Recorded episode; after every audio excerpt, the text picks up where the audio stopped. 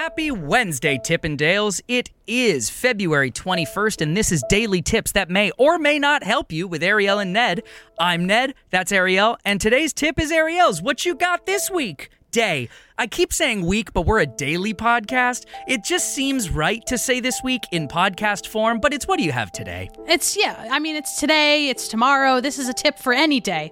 This is a tip about money. And it is that if you have a credit card that allows you to stack up points, now is the time for you to go in and check how many points you have. And it might be time for you to redeem those credit card points for either hotels, flights, or even cash. You can legitimately get cash for the points that you've stacked up. And if you're like me, then you've forgotten about this for years and years and years, and you're you have a payday coming at you. Ned, when when we um, were going over our tips just a moment ago before we started recording, you said you have a lot to add to this, and I would love to tap you in now. I am a credit card point expert. Um, my number one recommendation is the Chase Freedom Card is the number one points card in the world.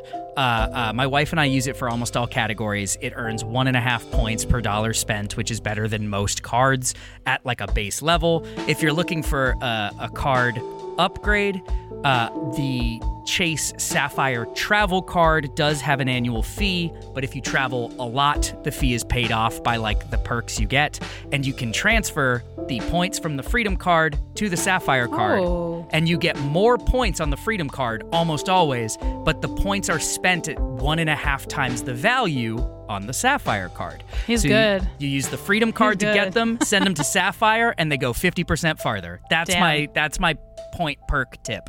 Thank you. That was amazing. Yeah. And this was not sponsored. but No, it really Chase sounds really like it should have was. sponsored us for this. Yeah, so maybe we'll grab their attention this way. Hi, Chase. Hey, everyone tag in Chase in the comments. Please, please, Please. do. Bye. Goodbye.